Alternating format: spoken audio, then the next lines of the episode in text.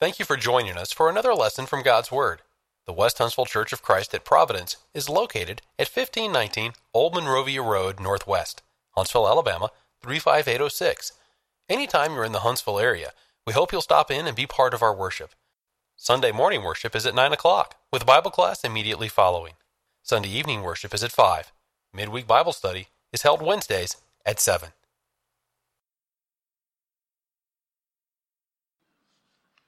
Our scripture is taken from the second epistle of Peter, first chapter, last two verses 20 21.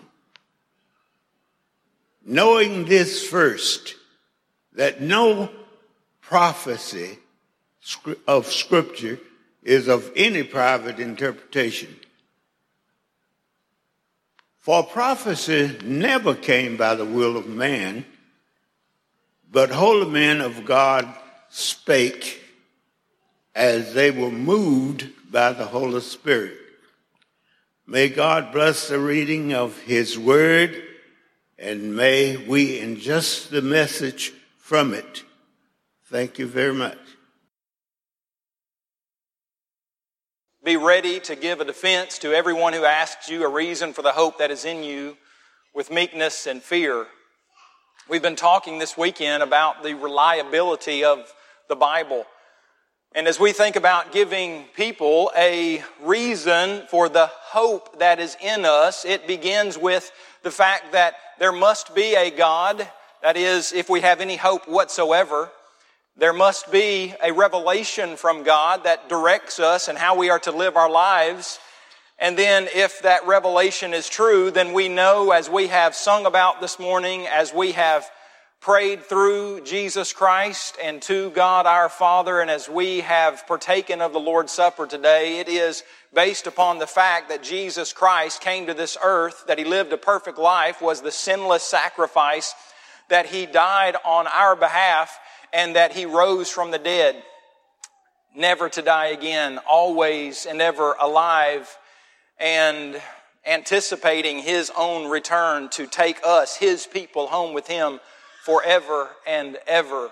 Are you prepared? Are we prepared to give a reason for the hope that is in us? Are we ready to give an answer, to give a defense to everyone who asked us a reason for the hope that is in us? I'm not suggesting that we're going to know every answer to every question that anyone ever has, but that we are ready to tell people about why we are Christians, about uh, how we became Christians. That, as we've already uh, meditated on this morning, and I appreciate the good brothers who have led us in worship to our holy God today. And as we were reminded by the good brother who led us in thoughts before partaking of the Lord's Supper, that our God is a holy God. He is a just God. He is a righteous God. And it demanded a, a sin sacrifice. And it is because of, and it is only because of the grace of God and the mercy of God that we are able to have access to the Holy One because God is, Habakkuk chapter 1 and verse 13, of purer eyes than to behold evil. He cannot fellowship with wickedness or darkness and his throne, the foundation of his throne, Psalm 89 verse 14, is righteousness and justice. And so evil, wickedness, sin demands some kind of, of punishment, just as we expect just judges to rightly and justly punish those who deserve to be punished in our society today for the crimes and wrongs that they have committed. We expect such from the ultimate righteous, fair, and just God. And it is only by the grace of God that we don't have to suffer the punishment of our sins. And as was read this morning, the wages of sin is death, but the gift of God is eternal life through Jesus Christ our Lord. For a few minutes this morning, I'd like for us to look at what the Bible teaches about salvation. And I'd like to look at this subject matter because there are a number of those, some of whom we've quoted already this weekend, who would suggest that you can't really know how to be saved. That the Bible's message about salvation and coming to, uh, coming to receive the gift of salvation, coming in act, coming uh, to access the blood of the Lamb, that it's impossible to know exactly how to do that because allegedly, if we were to, if one were to accept the Bible as God's Word and believe that heaven awaited those who gained entrance, one could never know for sure what must be done in order to reach heaven. The Bible is just too vague, too nebulous, too contradictory for even those who seek to follow its advice. This is because Scripture clearly outlines different methods by which one can be saved, and the, the different methods are often either mutually exclusive, divergent, or contradictory. So says some skeptics like the skeptic Dennis McKinsey in his Encyclopedia Biblical Errancy.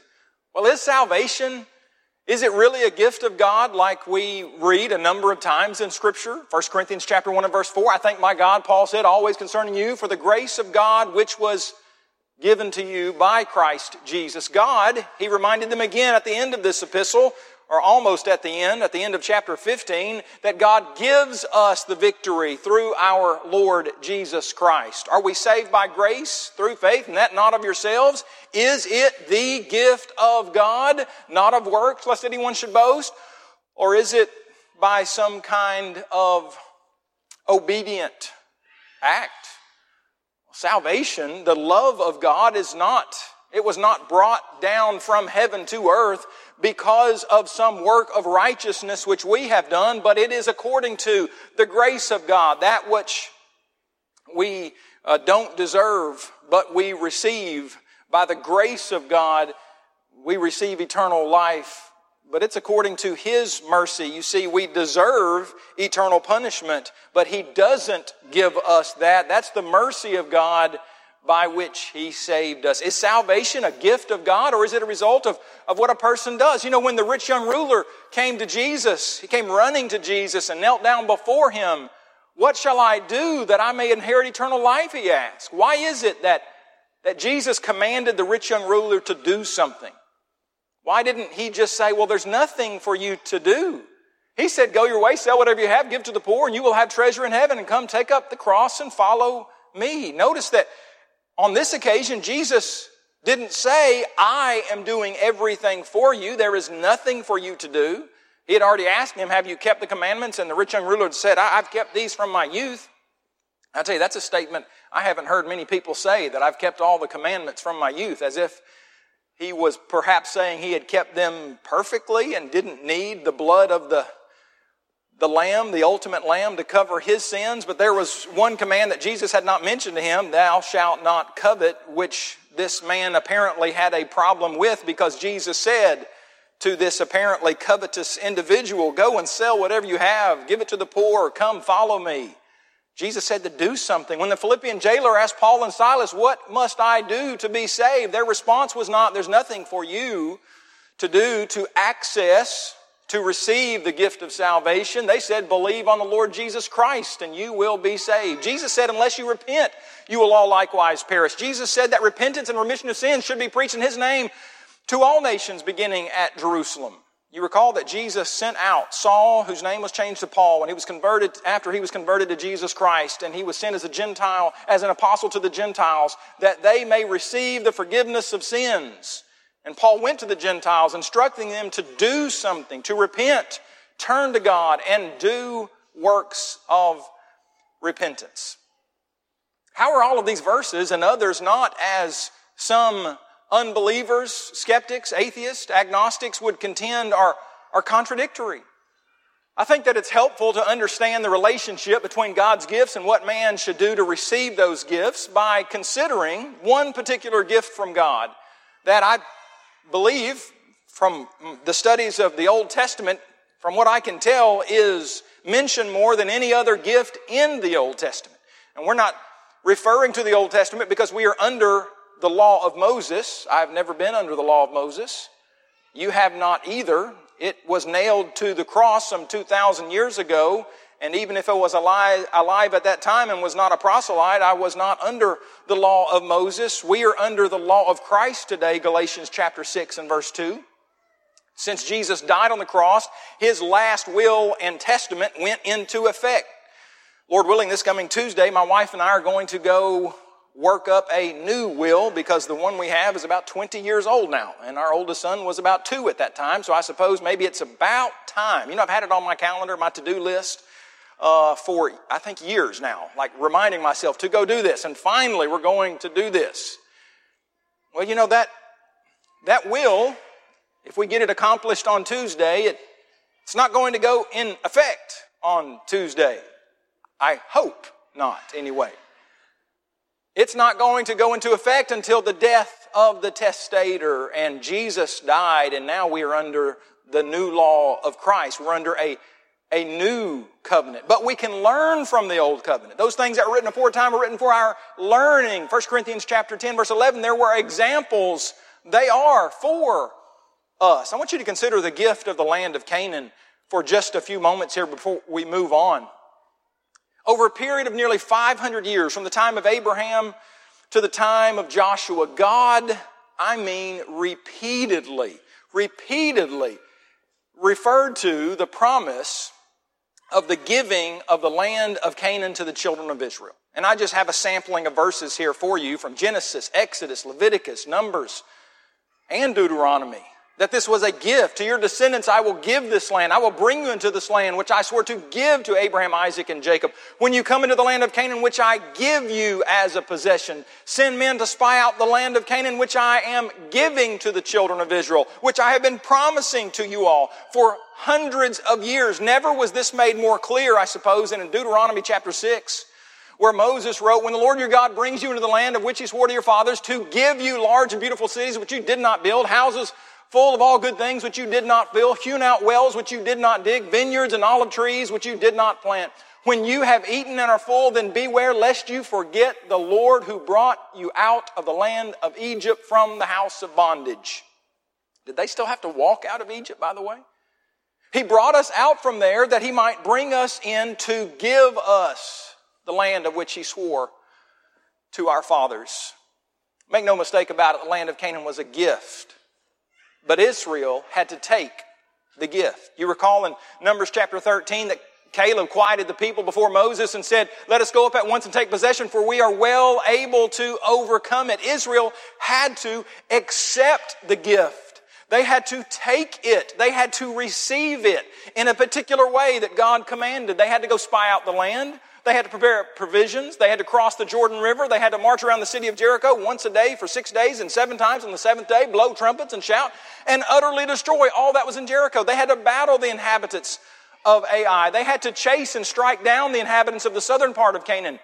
Are you, are you tired yet? You weary yet? I mean, think about what all they had to do to follow the Lord's instructions, to battle their way up to the northern part of Canaan and take possession of it. After Caleb said, Give me this mountain of which the Lord spoke, Joshua blessed him and gave Hebron to Caleb. Still, Caleb had to drive out the giant descendants of Anak and take the land. The Lord, and this is made so clear in the Old Testament, the Lord gave to Israel all the land of which he had sworn to give to their fathers. And they just stayed in Egypt and expected God to transport them miraculously into the land of Canaan so that they would do absolutely nothing to get it. No, they, they went and took possession of it. God gave the Israelites freedom from Egyptian bondage, but they still had to put forth some effort by walking from Egypt across the Red Sea. That must have been some kind of event, right? Walking right smack dab in the middle of the Red Sea and into the wilderness of Shur. Israel didn't earn Canaan, but they still exerted much effort in possessing it. How can you not draw this conclusion from the Holy Scriptures? It was a gift from God, repeated dozens and dozens of times, and yet the Israelites had to follow God's instructions in order to receive this marvelous gift. Cities that they did not build, wells that they did not dig, trees that they did not plant. I mean, imagine just walking into a city that was vacated by the power of God, who had prophesied for hundreds of years that this is what would happen, and you get to receive that city. God gave the Israelites the city of Jericho. The walls of Jericho fell down. What a way to conquer a city right there. Just walk around it, blow some trumpets, horns. The walls fell down after. You know this. They followed God's instructions and encircled the city for seven days. Consider the fact that manna just came down from heaven. Israel didn't deserve the manna.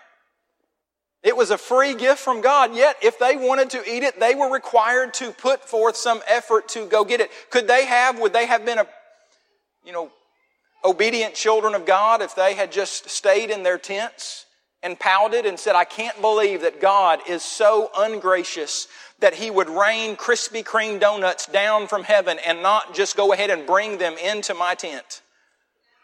I mean, what would you think if you had a child like that? Let's say, you know, we have this, we have this donut place, and I, I don't know exactly what the manna tasted like.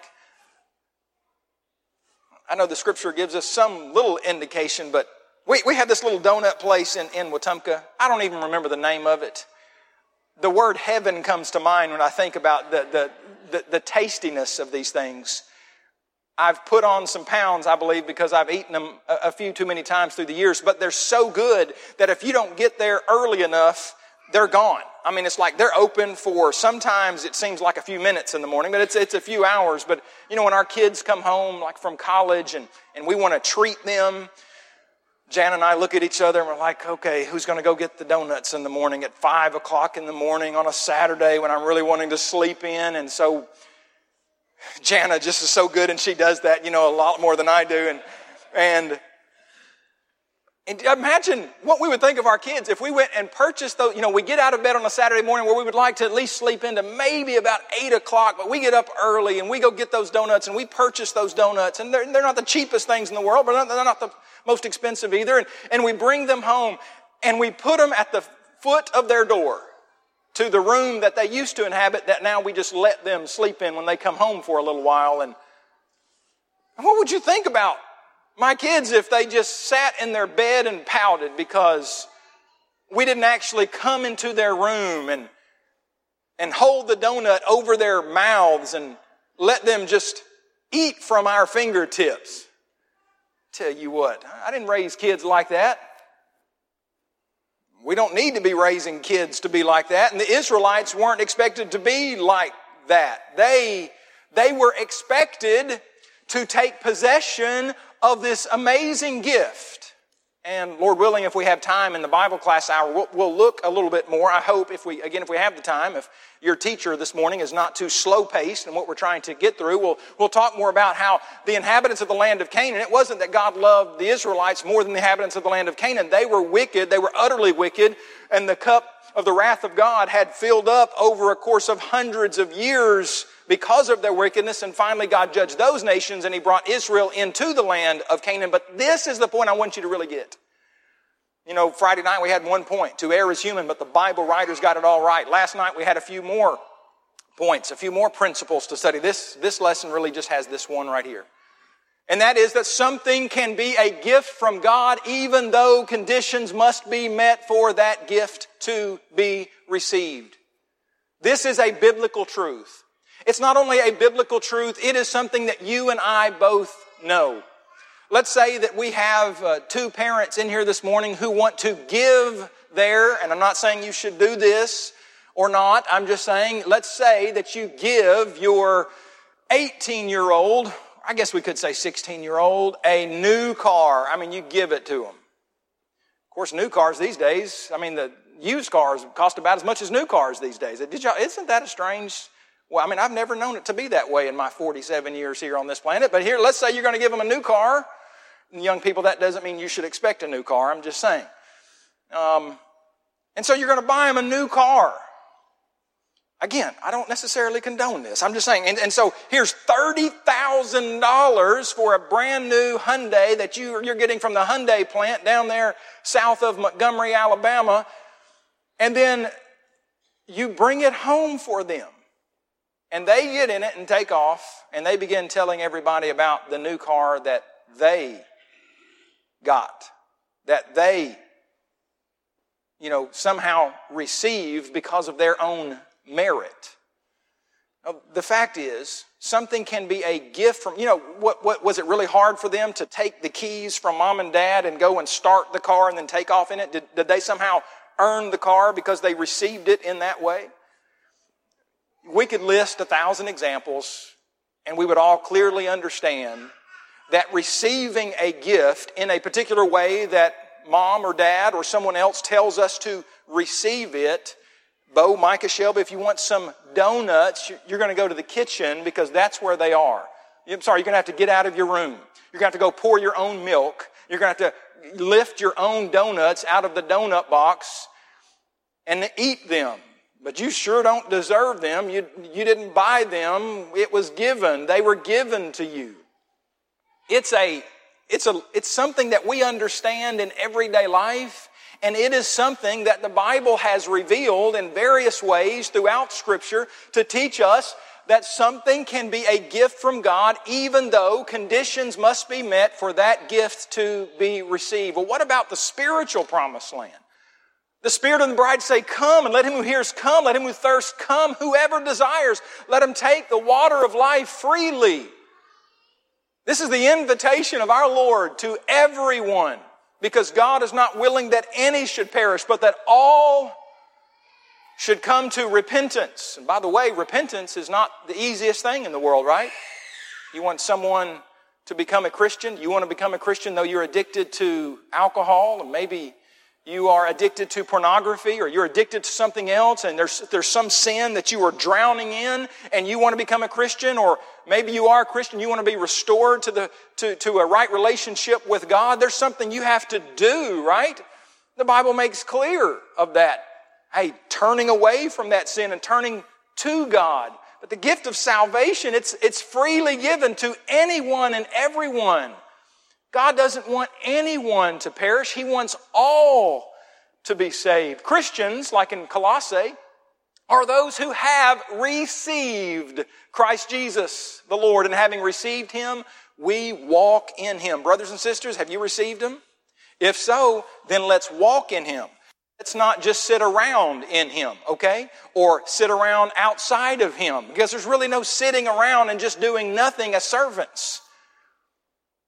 I mean, think about people who, you know, are working as employees or servants to a king. They're not really servants to the king or queen if they don't really do anything. You see, we walk in the light of the Lord. We walk, we are active, we are serving Him. Well, how do you receive salvation? You see, what, what Dennis McKinsey said is, well, you just can't really know because the Bible is so contradictory. It's so vague or nebulous, or you, you can't really make heads or tails of all this, supposedly. Well, receiving salvation is, as we've already noted this morning, not by meritorious works. You know, a lot of people have, they may not be aware of, they may be confused by the fact that the Bible refers to works in different senses. When you look up words in the dictionary, oftentimes words, most of the time, words have more than one meaning. And when you are looking at the word work in scripture, you have the works of the flesh in Galatians chapter 5. You have Titus chapter 3, these meritorious works, but you also have works of obedience to God. They are, you know, even in John chapter 6, faith or belief is referred to as a work of God. It is that which is done in accordance with God's will in a way that pleases Him as we do something to receive, to receive the gift of salvation. Well, what exactly has God said to do to receive salvation? Some have said, and I have heard this before, read it before, received communication before as I um, receive, and at Apologetics Press, we receive various emails where people are saying, in essence, there is nothing for you to do, that God has done it all. Well, God has done it all in a sense, right? I mean, in the sense that we were all dead in sin and there's absolutely nothing we could do. We were drowning in sin. There's no way that we could save ourselves. We're in the middle of a sinful ocean, you might say. There's nothing we can do. We're just there, hoping for someone to save us. And Jesus came to save us. And when He threw out the life raft, He expected you to grab a hold of it. Imagine seeing a news clip of someone drowning, a life raft of some kind being thrown out to them, and them saying, What do you want me to do with this? I mean, imagine saying, I, I Well, can you believe how unkind the person was who was saving that individual that he didn't go out there and force that person out? You see, God doesn't force you out of the sinful ocean of, uh, of, of corruptness that is all around us. He doesn't force you out of the grasp of Satan. But you know, there's no reason to remain in the arms of Satan when God calls us out by the powerful gospel, which crushed any power that Satan has over you or me. We have no excuses, but there is something for us to do to receive the gift of salvation. But some people are confused by the fact that three times in the book of Acts, the question of what must I do to be saved was asked in one way or another, and different answers were given. And so the skeptic says, Well, Eric, I mean, the Bible can't get straight what a person must do to be saved. What shall we do? They said in Acts chapter 2. Well, repent and let every one of you be baptized in the name of Jesus Christ for the remission of sins. Well, that's quite clear. That's what Peter and the apostles instructed those thousands there on the first Pentecost after Jesus' death and resurrection there in Jerusalem. Or what was it that Paul, excuse me, the Philippian jailer asked, What must I do to be saved to Paul and Silas? Their answer was not, Nothing. There's nothing for you to do. They said, Believe on the Lord Jesus Christ and you will be saved. And what was it that Saul asked Jesus on the road to Damascus? He said, What shall I do? And Jesus said, Go into Damascus, and there you will be told what you must do. You know, this is quite interesting to me that the that Saul saw S A W a heavenly vision, Jesus, who spoke to him out of heaven. And he asked God, What shall I do? Isn't it interesting? Have you ever thought about the fact that Jesus did not tell him to believe in me, confess me, repent of your sins, and be immersed in water for the forgiveness of sins? He didn't tell him that. Why? Well, the Bible doesn't tell us why, but I, I do know this that God, since the very beginning, has used His children to teach other people the message of the gospel of Jesus Christ and how we receive the gift of salvation. God uses people. Sanctify the Lord God in your hearts and always be ready to give an answer or defense, a verbal reply to everyone who asks you a reason of the hope that is in you. You know who that scripture was written to? Christians. It wasn't written to preachers. It wasn't written to elders. I've heard some people say, well, the, the Great Commission was given to the apostles. It wasn't given to me. It was given to the apostles 2,000 years ago. Well, one of my responses to that is, well, whatever you think about that, but I know you can read elsewhere in scripture, such as 1 Peter chapter 3 verse 15, that this was something that was written to the, to the begotten, 1 Peter chapter 1 and verse 3 uh, to the elect, to the sojourners, to the pilgrims. 1 Peter chapter 2 verse 18 to the servants. 1 Peter chapter 3 and verse 1 to the wives. 1 Peter chapter 3 and verse 7 to the husbands. 1 Peter chapter 5 and verse 1 to you. He was addressing the elders who are among you to all the Christians, to all the churches that were in the northern part of Asia Minor. You know, God wants to use you, the saved, to teach the those who are outside of the body of Christ, who haven't yet taken hold of salvation, to use you to teach people to do what Ananias said to Saul, to arise and be baptized and wash away your sins, calling on the name of the Lord. But the question that skeptics ask is, why are there different answers to the same basic question? The reason different answers were given to the same question is because the hearers, the audiences, were at different places on the road to salvation? I believe that's the simple answer to a question that a lot of people have. You know, if a friend calls me and asks me how far it is from his house in Jackson, Tennessee, we'll just hypothetically call this my friend uh, Caleb Colley. Y'all know Caleb Colley, don't you? Lives in the great town of Jackson, Tennessee. Now, let's say he calls me and says, Well, how far is it to your relatives there where your dad grew up in Neosho, Missouri? I would say, Well, you're, Caleb, you're 475 miles away from, from Neosho. Well, let's say that I get another phone call from maybe it's Caleb or maybe it's a different friend that says, Well, how far am I from Neosho? And I know, well, now this person is in, in Little Rock, Arkansas. My answer is going to be different. And you know why? Because you're at a different place on your journey to Neosho, Missouri. Well, you're about 260 miles away. But if someone says, well, you know, how far is it to, to Neosho? And I realize maybe it's my wife asking this, and I have her on Life 360, and she doesn't mind one bit, unless she's trying to surprise me on my birthday to come up to Huntsville to, you know, I hadn't seen her in a week. I told you about that already, right? How, you know, how, how did I know where she was? Well, honey, I got you on Life 360. So she says, Eric, how far is it to Neosho? Well, honey, let's see, where you at right now? Oh, you're in, you're in Fort Smith, Arkansas. Oh, you're 130 miles away. How can three different answers be given to the same question? You know, because it's quite elementary. Isn't it something that when we look at things in a physical realm using physical illustrations or examples, they so oftentimes seem to make such easy sense and make perfect sense and quite easy to understand, quite elementary. And then, you know, I just can't help but think that Satan just loves to and wants to confuse people as much as possible.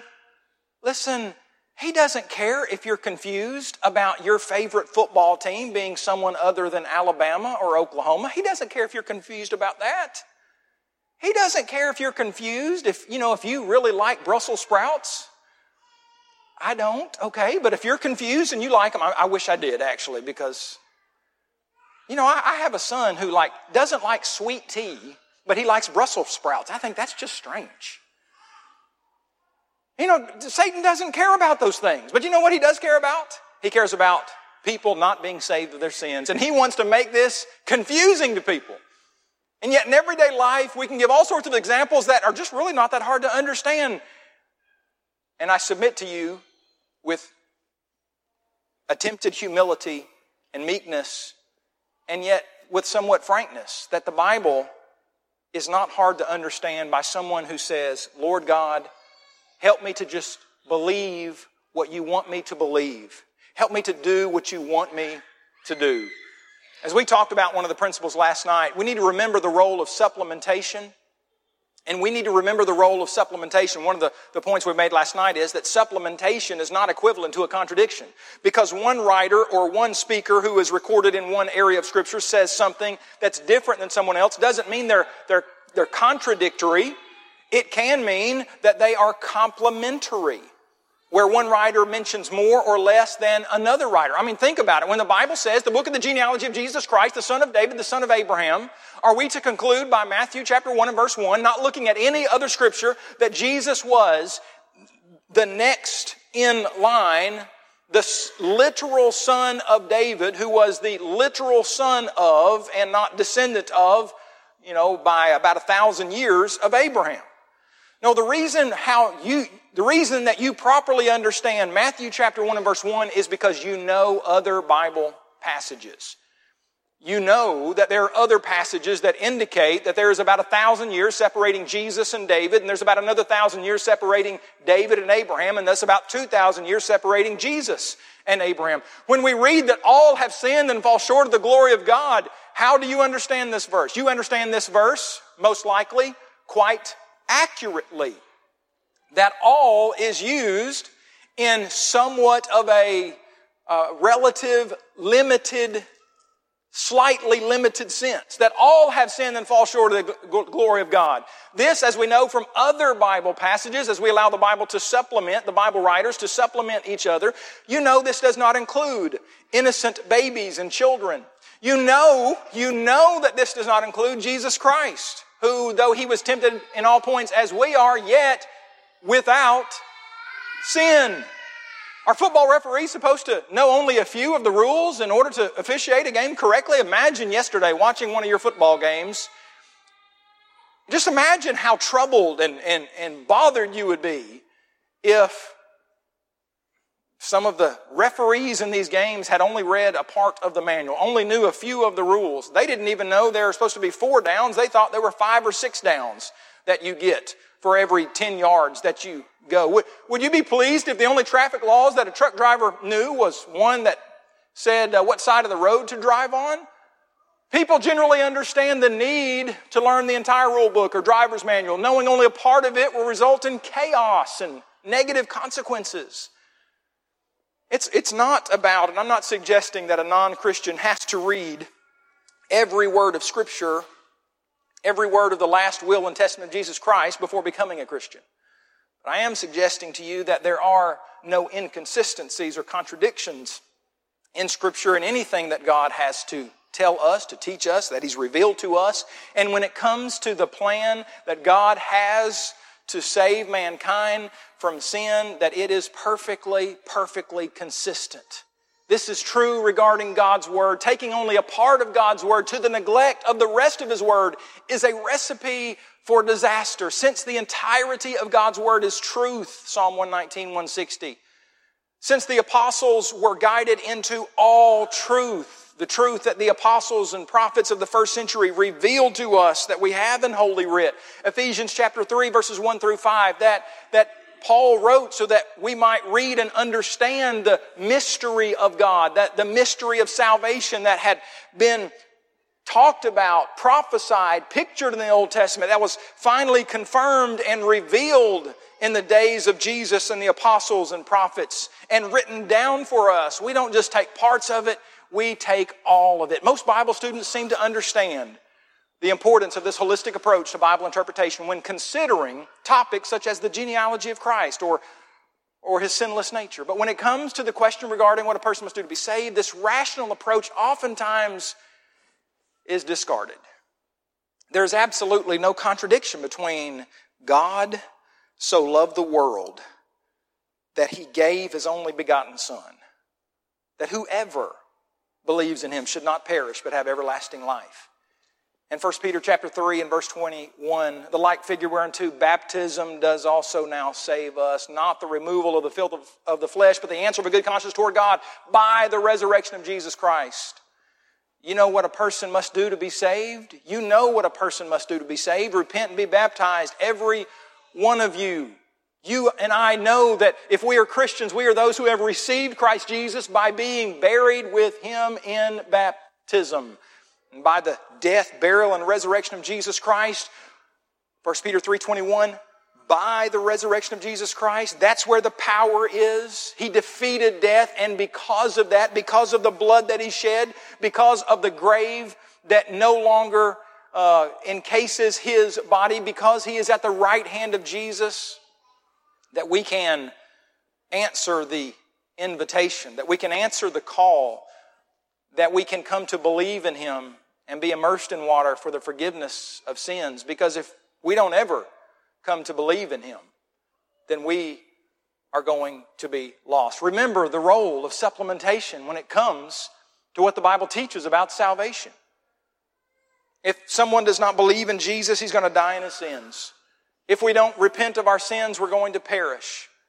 Paul said we must come to believe and confess that belief in Jesus Christ like those Christians in Rome had done. We are to be immersed in water for the forgiveness of sins, and we are until the last breath that we take. Whatever situation we may find ourselves, whether here or somewhere else around the world, that we are going to be faithful to Jesus Christ, even to the point of death. There's no, there's no contradiction in these passages. They are in perfect harmony with one another. Are you to come to a recognition that Jesus Christ is the Son of God to be saved? Absolutely. Must we turn away from a life of sin and turn toward Jesus Christ, the King of Kings and Lord of Lords? Absolutely. Do, do we confess the name of Jesus now and forever as our Lord, as our Savior, as our King, as, as the one who's coming to take us to a new home that He has prepared for us? Absolutely. Why the devil has deceived so many people into thinking that being immersed in water is somehow some kind of meritorious work, which it is not. Repentance is a lot more difficult to do than allow someone to immerse you in water for the forgiveness of your sins.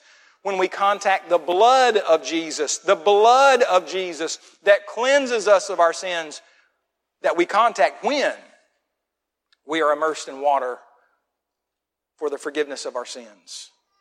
Brothers and sisters, if we've done that, then let's continue onward and upward. Sadly, it seems that so many members of the body of Christ, they stop living for Christ as soon as they start.